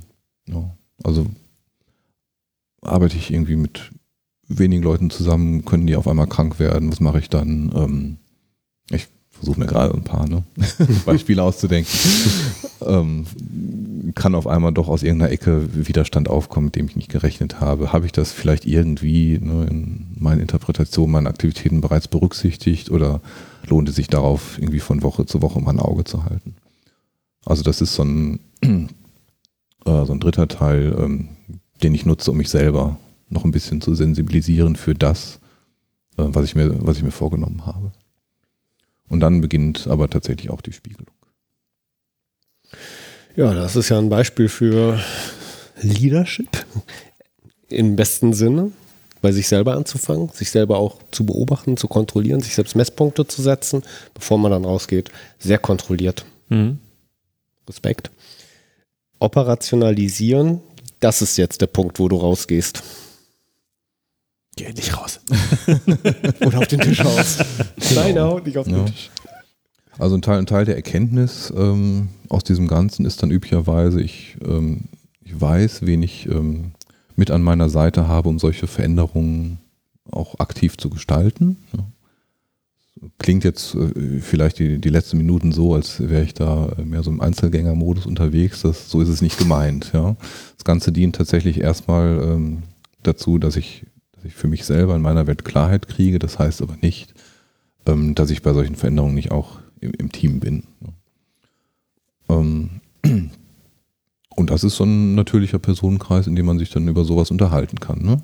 Also habe ich zumindest etwas, was ich, was ich da mitbringen kann und worüber man sehr konkret ähm, diskutieren kann, worüber man, also wo man sehr konkret einschätzen kann, ist das irgendwie plausibel oder nicht. Ähm, Arbeiten deine Kollegen, mit denen du dann im Team daran arbeitest, auch nach dem gleichen Muster oder ist das etwas, was du jetzt so für dich herausgefunden hast, was bei dir gut funktioniert? Oder? Also ist es eine persönliche Methodik oder ist es eine Methodik, die ja bei CodeCentric in dem Kontext, wo du dich bewegst, anwendet?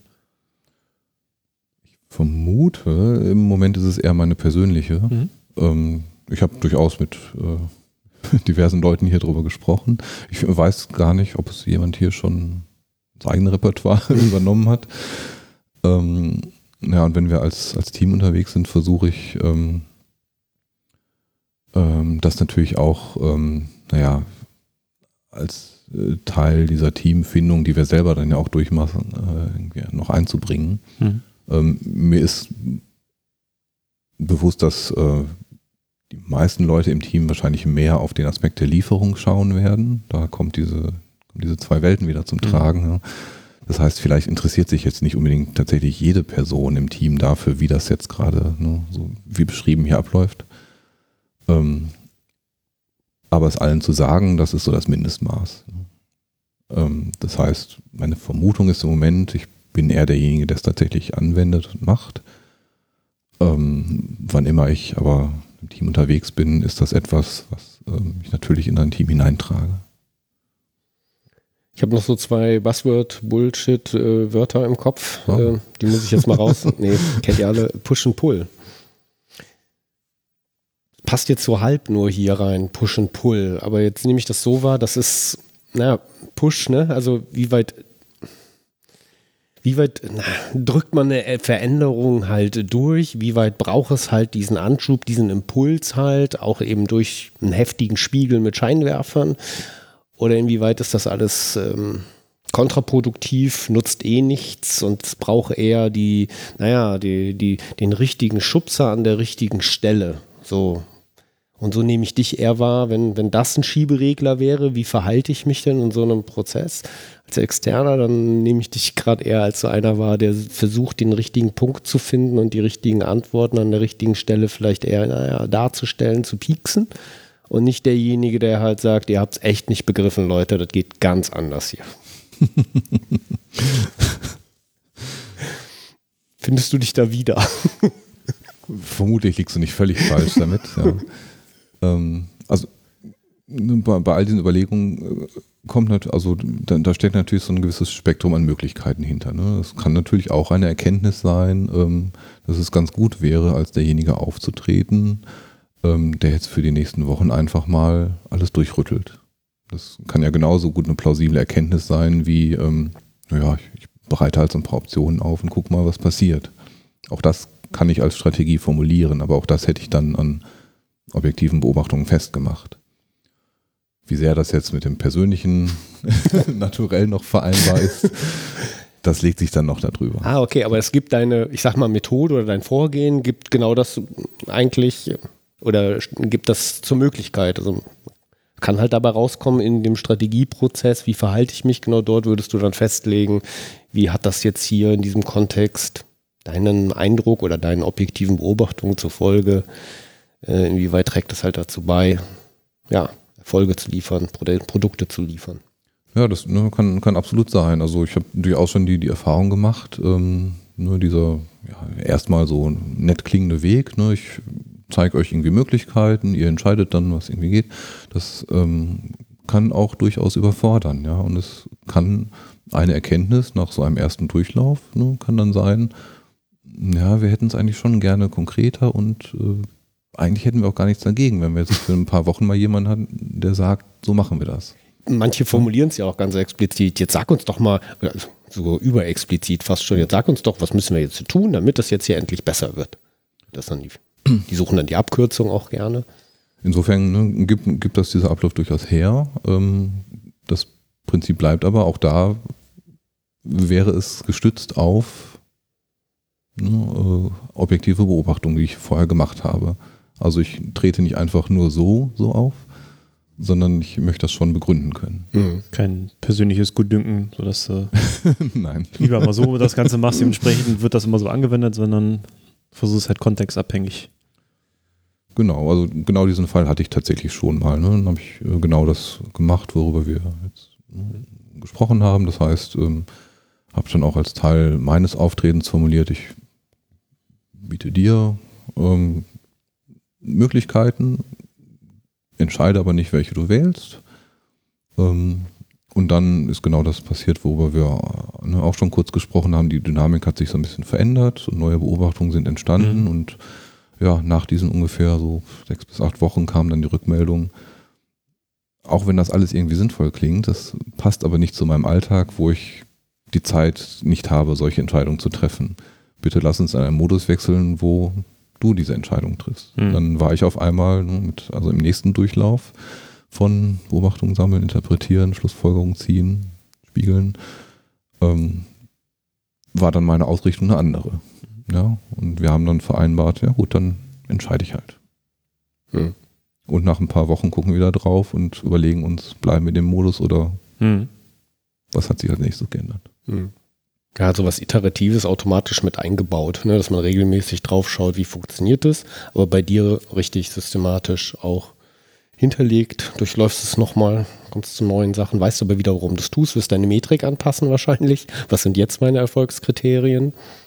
Ist ja auch sehr nachvollziehbar. Also gerade wenn man jetzt nicht nur einen Schwerpunkt Lieferungsprozess hat, sondern einen Veränderungsprozess, dann heißt ja, die Parameter oder Beobachtungen, die man hat, die entwickeln sich hoffnungsfroh in der Zeit, in der man daran arbeitet und dementsprechend äh, muss man eben immer wieder gucken, okay, nachjustieren ja. oder verändern. Na, klassischerweise der Modelle, wo man sehr intensiv erstmal reingeht und dann sich sukzessive so ein bisschen zurückzieht, um die anderen dann, nachdem sie es gelernt oder verinnerlicht haben, mehr machen zu lassen. Ist ja auch einer so ein typischer Weg. Genau, und ne, also wir sprachen vorhin über diese, ja, diese Akzeptanzkriterien für, für Aktivitäten. Ähm, und ein simpler Trick, ähm, genau ne, diese also in diesen iterativen Modus zu kommen, ist einfach als, als ein Kriterium hinzuschreiben. Ja, nach, nach zwei Monaten habe ich auf meine eigene Aufrichtung äh, geguckt, also ein bisschen mhm. selbst, äh, selbstbezüglich äh, sich einfach so ein Ziel da reinzuschreiben. Also habe ich nach zwei Monaten reflektiert, ob das alles noch Sinn macht oder ob es Zeit ist, mhm. die Richtung zu wechseln. Mhm. Würde mal das Stichwort Kickoff oder Projektstart hier in den Raum reinwerfen, was du so beschreibst, klingt wie könnte klassischerweise ist das Teil einer, naja, äh, des Startes einer Kundenbeziehung, der Start eines Projekts, der Start eines Veränderungsprozesses, führe ich dann einmalig dann durch. Ähm, begreifst du das selber als so, so ein Element von einem Kickoff, einem Liftoff? Ähm, mit das selber meinst du, ne? also diese Abfolge, genau. die wir jetzt gerade gesprochen haben. Es hat so etwas von so einer Grundkonfiguration. Ich schaue erstmal, was sind die Bedingungen, wie werde ich arbeiten, wie werde ich mich verhalten, wie werde ich das überprüfen. Oder ist das schon Teil deiner Tätigkeit und ein Kick-Off, ein Projekt-Kick-Off mhm. ist für dich dann nochmal was anderes? Glaube ich, antworte mit einem fröhlichen sowohl als auch. Ja. also, dass es immer wieder passiert, hatten wir schon. Ne? Das ist regelmäßig passiert. Das heißt, es kann nicht nur ne, zu so einer Auf also Teil so einer Auftaktveranstaltung sein. Ähm, gleichzeitig ist halt, äh, naja, der, der Beginn von so einem Projekt ähm, für mich der Punkt, wo ich am wenigsten objektive Beobachtungen habe. Also je länger ich dabei bin und solange ich nicht quasi in den Kontext selber hineingesogen werde, ähm, desto mehr sammelt sich bei mir an. Das heißt, für, für mich ist diese Abfolge von ähm, ne, objektive Beobachtungen sammeln, interpretieren, Schlussfolgerungen ziehen, spiegeln, ähm, das kann ich durchaus in so einen Kickoff äh, packen. Ja, muss mir aber bewusst sein, das steht noch nicht auf so richtig festen Beinen, weil ich einfach noch nicht so viele Beobachtungen habe, die ich nutzen kann. Ähm, insofern, ja, manchmal lasse ich es einfließen, ähm, nicht immer in voller Breite. Ähm, alle paar Wochen wieder mache ich sowieso. Mhm. Du hast es schon, dieses Verfahren wendest du schon eine Weile an für dich selber, dieses, ich sag mal, sehr disziplinierte Vorgehen mit sich und Verantwortung übernehmen für sich selber, seiner Tätigkeit. Machst du ja, hast du wahrscheinlich, oder ist das schon ein Resümee eigentlich? So, ich, ich denke, ich habe jetzt gerade erstmal so Projektabschlüsse vor Augen, so Postmortems, Retros für sich selber, eine Projektbetrachtung rückwirkend. Du mhm. hast das ja mehrfach äh, schon gemacht und hast jetzt dieses Modell für dich auch mal so, so formuliert. Ähm, jetzt habe ich meine Frage ver verloren. Fragt es nach Resümee. Ja, genau. Inwiefern, das ist so eine Erkenntnis, die du auf jeden Fall teilst die du uns bestimmt nicht aufdrückst, weil jetzt sind wahrscheinlich wir selber aufgefordert, äh, das zu beobachten und zu schauen, was machen wir damit. Ähm, ja, das Ganze ist, ne, also insofern ein Resümee, als äh, dass es tatsächlich ent entstanden ist dadurch, ähm, dass ich meine immer wieder diese, diese drei Muster gesehen zu haben, ne, die, über die wir sprachen. Das heißt, ähm, es ist so ein bisschen einfach die, die Antwort auf, auf diese Muster, wenn du das mit Resümee meinst. Mhm. Ähm, wenn du mit Resümee meinst, ist es jetzt irgendwie das Ergebnis, was du in dieser Form bis in alle Ewigkeiten nutzen wirst. Bist du fertig? Dann bist du fertig, genau. Wahrscheinlich nicht. Nein. Der aktuelle Stand des Irrtums, wie Klaus Leopold formulieren würde. Also im Moment ist es nützlich und ähm, ja, ich äh, habe jetzt so zwei, zweieinhalb Jahre Erfahrung damit gesammelt, über verschiedene Projekte hinweg. Ähm, es war mir mehr nützlich als, als nicht nützlich, ja, deswegen ist es in meinem Kanon. Mhm. ähm, das wird sich sicherlich noch, noch weiterentwickeln. Hast du von der Zeit davor, also bevor du sozusagen sehr aktiv die, genau diesen Prozess versucht immer durchzuarbeiten, noch so Erfahrungswerte, wo du genau das halt nicht gemacht hast und was dann passiert ist, wo du sagtest, okay, das ist etwas, was nicht so ganz toll gelaufen ist. Und dementsprechend müsste ich mal in Zukunft was ändern. Also was war vielleicht so der Impulsgeber davon, losgelöst von den ähm, drei Mustern, die du halt siehst, die ja sehr so weniger mit deiner Rolle als, als äh, ich sag mal, als Veränderungsmoderator zu tun hat oder Organisationsentwickler, ähm, sondern eher damit, was so in Organisationen selber halt auftritt, diese drei Muster. Mich würde ja interessieren, was hast du so für mhm. persönliche Erfahrungen gemacht, die dich dann dahin gebracht haben? ähm, ja, das, das ist tatsächlich so. Also natürlich sind da auch persönliche Erfahrungen eingefallen. Also ich bin mitunter Teil dieser Muster gewesen. Ne? Ähm, ich hatte natürlich auch so Fälle, wo ähm, jemand gesagt hat, wir brauchen einen Scrum Master. Und dann habe ich gesagt. Mach ich Scrum Master. Da bin, bin der Scrum Master. Mhm.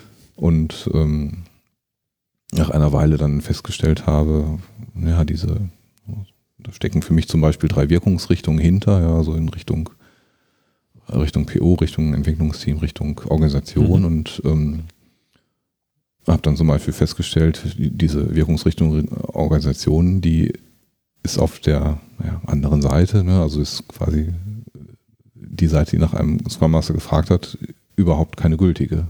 Also die, die soll überhaupt nicht sein. Mhm.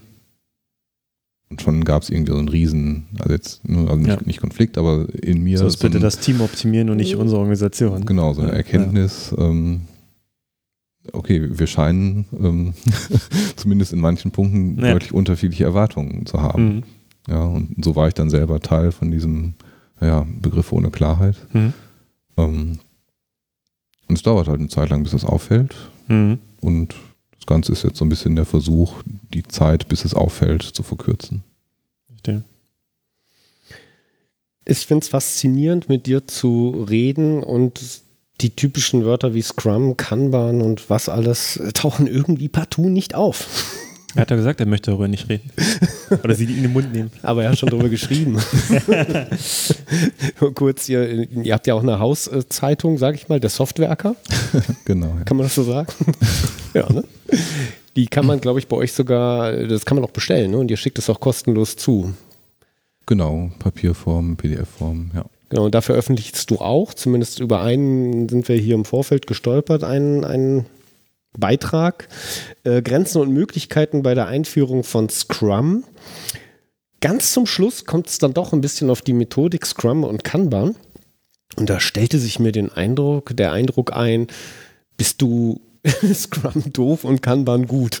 So, du hast drei kritische Fragen gestellt zur Einführung von, von Scrum. Die fand ich irgendwie ganz gut. Mhm. Ähm, mal, mal gucken, was du, was du ausgegraben hast. Das sagen, ich glaube, der Artikel ist von 2015. Also, äh,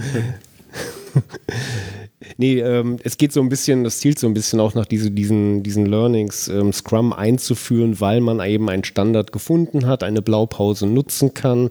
Und es klang so, als würde, als bist du auf sowas gestoßen, dass allzu oft sowas eingeführt wird, ohne sich zu überlegen, was genau, was für ein Problem habe ich eigentlich genau. Ist Scrum die richtige Lösung dafür? Und ähm, es klang so ein bisschen so, als würdest du dem, dem Kanban etwas mehr Potenzial einräumen, vielleicht zu starten, wenn es darum geht, rauszufinden, was machen wir denn hier eigentlich?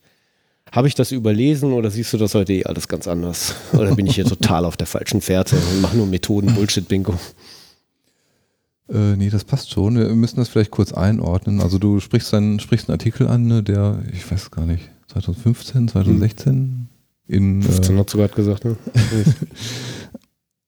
genau, eben äh, unserer Hauszeitschrift, wie du sie nennst, ähm,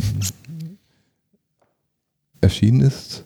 Und äh, genau, der, der, der heißt, ähm, ich das irgendwie richtig äh, sehe hier aus den Augenwinkeln, wenn äh, agile Standards scheitern, Grenzen und Möglichkeiten bei der Einführung von Scrum. Das ähm, bist tatsächlich du, der mich jetzt nochmal drauf bringt, diesen Artikel in Zusammenhang mit dem zu bringen, was, was wir vorhin Sich selbst nochmal ähm, lesen, ne? so Selbstreflexion. Ja, ja, sich selbst nochmal lesen und tatsächlich auch ähm, drüber nachdenken, ob das nicht so ein Vorläufer von dem ist, äh, über was wir jetzt gerade hm. geredet äh, haben.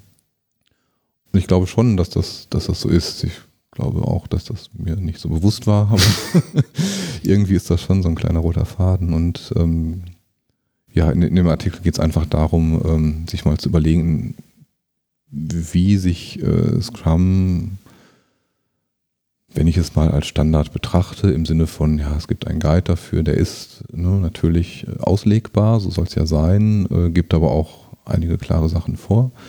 Ähm, wie, wie kann der sich jetzt so bemerkbar machen?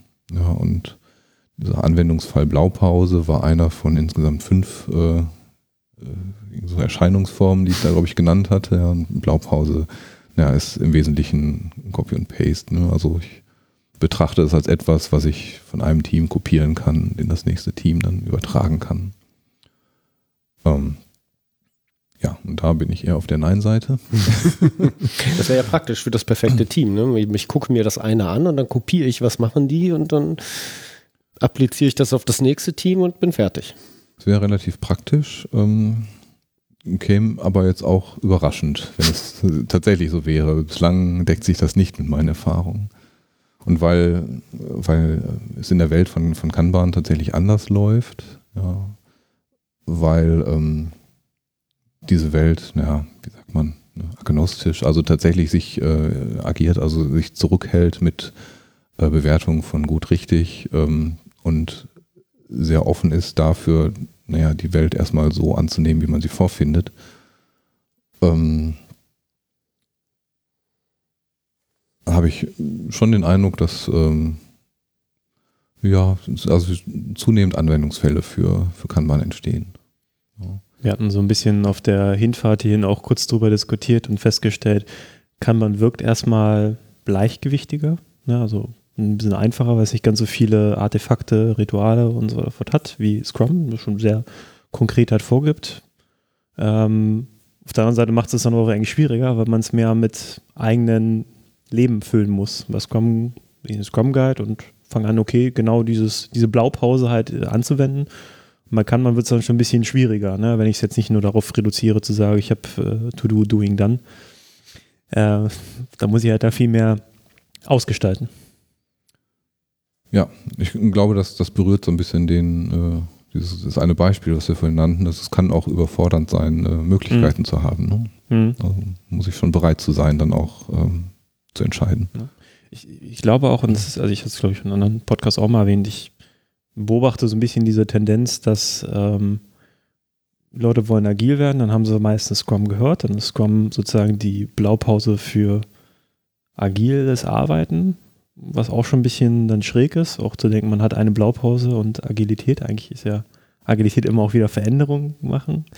Ähm, aber dass immer so diese Tendenz hingeht, äh, sag mir noch den besten Prozess. Und jetzt gibt es ja so andere Tendenzen wie mit, äh, sag mal, Safe zum Beispiel, wo dann auch versucht wird, irgendwo ein, auf einem größeren Organisationslevel nochmal mit mehreren Teams irgendeine Blaupause zu finden, eine genaue Beschreibung, wie geht denn das? Und äh, dann kriegt das schon hin. Also es gibt hm. immer diese, diese Tendenz dahin dazu, das doch wieder ein bisschen einfacher zu machen, damit man es ja, einfacher ohne großen Hirn, eigenen Hirnschmalz übersetzen kann, anwenden kann. Ja, verständlich, aber funktioniert eben nicht immer. Man braucht dann wahrscheinlich doch eher die Ruhe von Thomas Epping, um darüber nachzudenken. naja, Standards helfen ja erstmal, ne? genauso wie Wörter sind das halt, naja, komplexere Konzepte mit denen ich ja schon mal arbeiten kann. Ist ja gut, wenn Leute vorgedacht haben und ich kann damit was machen. Ja, sie bieten Orientierung. Sie ne? bieten Orientierung und Safe geht ja auch nicht hin und sagt, es ist folgendermaßen. Das mhm. ist ja auch ein bisschen komplexer, was sie dort machen und bieten halt einen größeren Rahmen, wo man da was, naja, wiederfinden und einordnen muss. Das mhm. heißt, jeder Standard erlöst dich nicht davon zu beobachten. Eigentlich geht jetzt die Arbeit halt erst los mit dem Beobachten, dem, dem rausfinden, wo bin ich, was will ich dann eigentlich und dann mit den Standards, naja, zu arbeiten. Dafür muss man aber ganz schön viel wissen, oder nicht? Permanente Fortbildung und äh, Umschauen. Aber ihr habt ja auch 20% Slack eingebaut in Codecentric, um genau. da up to date zu bleiben. Ja. Ja, natürlich äh, kann man sich auch die Frage stellen, also will ich direkt mit, äh, mit Scrum starten, mit dem ganzen Gebilde starten und nutze das dann, ähm, um herauszufinden, was wirklich passt oder nicht? Oder macht es vielleicht nicht doch Sinn, irgendwie in kleineren Schritten vorzugehen? Ich fand auch sehr schön, was du ähm, in dem Artikel auch noch erwähnt hast, war ähm, dieses Validieren oder Überprüfen, ob das, was ich eingeführt habe, tatsächlich auch einen zusätzlichen Wert stiftet. Also Beispiel war, glaube ich, mit dem, mhm. mit dem Daily ne, oder der Retro, die dann zwar regelmäßig gemacht wird, oder das Daily, das regelmäßig gemacht wird, aber irgendwie hat keiner überprüft, hilft das jetzt uns tatsächlich die Arbeit zu koordinieren, sondern es ist einfach etwas, ja, steht auf der Checkliste, müssen wir machen, machen wir Daily, ach, jetzt sind wir haben wir schon mal einen Schritt gemacht Richtung Agilität, weil wir jetzt ein Daily tun. Ne? Und ja. das gehört ja auch mit dazu, auch das, was du erwähnt hattest, mit diesem, sagen wir immer auch wieder zu gucken, okay, hat das überhaupt das, das, was ich vorher beobachtet habe und was, was ich als Antwort auf meine Interpretation halt hatte, ja, die Aktivität ein Daily einzuführen, um vielleicht die Kommunikation im Team zu stärken immer auch wieder zu beobachten, hat das wirklich diesen gewünschten Effekt erzielt oder reden die Leute nur morgens, naja, wie der Weg zur Arbeit war, ob es viel Stau gab oder reden sie über Probleme, aber keine Vorschläge darüber, wie sie die Probleme lösen können. Also ja, ich glaube, das ist eingeflossen, weil ich also tatsächlich Beispiele gesammelt habe aus, aus meinem Erfahrungsalltag. Äh, manchmal passiert es einfach nur, weil es dazugehört. Es mhm. gehört halt dazu, also macht man so ein Daily. Ähm, es gab aber auch die Situation, wo wir wirklich zeigen konnten, nur dieser eine Baustein, egal was sonst noch passiert ist, aber dieser eine Baustein hat tatsächlich was bewirkt. Mhm. Das konnte man sehen, das konnten auch andere sehen. Äh, einfach weil durch das Daily Leute miteinander gesprochen haben, die vorher nicht miteinander gesprochen haben, Wartezeiten weniger wurden und schon hat sich tatsächlich die Lieferung beschleunigt. Mhm. Einfach nur aus dem Daily heraus. Ja. Und das ist schon irgendwie ne, befriedigender zu sehen, als wenn man es einfach nur tut, weil es irgendwie halt dazugehört. Ja. Also diesen Artikel von dir verlinken wir auf jeden Fall in den Show Notes. Den empfehlen wir auch sehr, nochmal reinzuschauen und zu lesen. Er ist, ich würde mal sagen, ist schon methodisch auch anspruchsvoll und auf eine gewisse Art auch fand ich das total raffiniert. Äh, du redest kaum von Komplexität oder VUCA-Welt oder so, aber du kommst trotzdem diesen, diesem Agieren in einem unbekannten Raum recht nah. Eigentlich heute würde man das, weiß ich nicht, höre ich andere Bilder. Du redest auch nicht von der Stacy-Matrix, du redest nicht vom Kneffin-Framework, trotzdem redest du über Komplexität. Beispiel waren deine, deine Logik-Geschichten, wo du über Deduktion und Induktion gesprochen hast. Da kam der Mathematiker wahrscheinlich raus und in mir kommt jetzt der Philosoph raus. ne, aber das geht ja da so um Ursache-Wirkungsprinzipien. Mhm. Ich kann etwas klar ableiten und dann mache ich das einfach so, wo man vielleicht jetzt heute reformulieren würde. Das ist halt im komplizierten Raum unterwegs zu sein, aber im komplexen Raum funktioniert das nicht mehr. Und dort komme ich mit von, von Prämissen auf etwas zu schließen oder etwas zu beobachten und allgemeine mhm. Regeln abzuleiten, komme ich nicht mehr wirklich weit. Ich muss mich anders fortbewegen. Und dann sind wir dann sind wir iterativ, dann sind wir in solchen Bewegungen, wir sind in diesen Inspect und Adapt Zyklen oder wie auch immer. Also wir sind irgendwie in Kreisbewegungen. So würde ich das eigentlich beschreiben. Und so habe ich das gelesen bei mhm. dir auch eine Werbung eigentlich für, ihr könnt nicht alles vorhersehen, findet experimentell raus, was Handlungsweisen, Optionen sind, überprüft sie und macht wieder von vorne weiter. So, jetzt habe ich gerade Herrn Epic äh, interpretiert, der guckt mhm. etwas fragend und, und, wird sich seinen eigenen Aufsatz nochmal widmen. Noch mal lesen, ja. ich fand ihn sehr gut. Und, entweder äh, denken Sie, was habe ich denn damals alles Schlaues geschrieben oder? genau, also macht euch gerne auch ein eigenes Bild da draußen äh, an den Lautsprechern und Kopfhörern. Thomas, dich würde ich vielleicht noch fragen, ähm, arbeitest du in einem perfekten Team? Oder arbeitest du alleine? Nein, ich arbeite nicht alleine. Ähm, immer mal wieder, ja. Also ich arbeite ohnehin in ne, verschiedenen Teams. Ähm, manchmal eben aber auch bewusst nicht in einem Team, sondern ne, manchmal entscheide ich mich bewusst dazu, außerhalb zu sein, um nicht in ne, die Kultur hineingesogen zu werden, sondern weiter als Beobachter äh, quasi dienen zu können. Ähm, wahrscheinlich nicht immer in einem perfekten Team, aber einer gewissen Unschärfe, weil ich nicht genau weiß, was perfekt wirklich bedeutet. Ähm, doch, also es gibt immer wieder so Phasen, ähm, die sich irgendwie perfekter anfühlen als andere Phasen.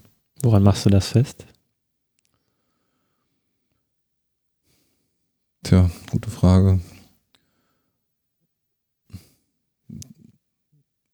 Also ein Teil davon ist tatsächlich irgendwie so das, ja, irgendwie nicht so richtig äh, gut in Worte fassbare ähm, äh, ja, hin und her in der Zusammenarbeit. Es passt irgendwie. Ähm, vielleicht, ähm, das wäre nochmal so ein, so ein Rücksprung zu den Sachen, mit denen wir ein bisschen gestartet sind. Äh, vielleicht liegt es daran, dass, dass solche äh, Teams in der Lage sind, ähm, genau diese beiden Ansprüche irgendwie sinnvoll zu balancieren. Also wie schnell kann ich etwas liefern und wie kann ich das auf eine Art und Weise tun, in der ich äh, den Kontext, also die Umgebung drumherum nicht überfordere. Hm. Das heißt nicht, dass es innerhalb eines Teams immer alles friedlich und ne, freundlich ist. Ähm, aber vielleicht, ja, um so ein bisschen am roten Faden zu bleiben, vielleicht äh, heißt perfekt in, in den Momenten dann, da ist ein Team, das ähm, es weiß, was zu liefern ist und es ist aber auch in der Lage, ähm, sein Verhalten, seine Geschwindigkeit, also sich auszurichten an dem, was die Umfeld, äh, also was die Umwelt, was das Umfeld äh, verkraften kann. Das also heißt, eine Nachhaltigkeit dabei zu erzeugen. Genau, was nicht ähm, auf Biegen und Brechen irgendwie liefert, äh, sodass anschließend andere Leute da stehen und sagen, ja, so schnell können wir es aber nicht produktiv hm. setzen was äh, nicht auf Biegen und Brechen versucht, äh, die Welt zu ändern, während die darauf wartet, dass Sachen geliefert werden, sondern dass ähm, ja, so eine Balance findet ne, zwischen diesen beiden Ansprüchen, die also tatsächlich meiner Erfahrung nach in, in jedem Projekt existieren. Mhm. Danke, klasse. Hat Spaß gemacht hier heute in Solingen. Mhm. Zum ersten Mal hier. Wir hoffen, euch hat die Folge Spaß gemacht. Wir freuen uns, wenn ihr auch dabei bleibt. Wir tragen noch ein paar Links zusammen. Haben wir auch gerade schon im Vorfeld. Auch deinen dein Talk, auf den wir uns hier die ganze Zeit bezogen haben, den werden wir auch verlinken. Der ist mhm. ja im Netz, ich glaube, sowohl als Folie als auch als Video. Genau. Ja, beides fanden. Genau, findet ihr dann äh, dort auch nochmal zum Nachschauen. Ansonsten würden wir sagen, ja, vielen Dank, Thomas. Vielen Dank, genau. Vielen Dank für die Einladung. Und dann würden wir sagen, bis zum nächsten Mal. Auf Wiedersehen. Auf Wiedersehen. Auf Wiederhören.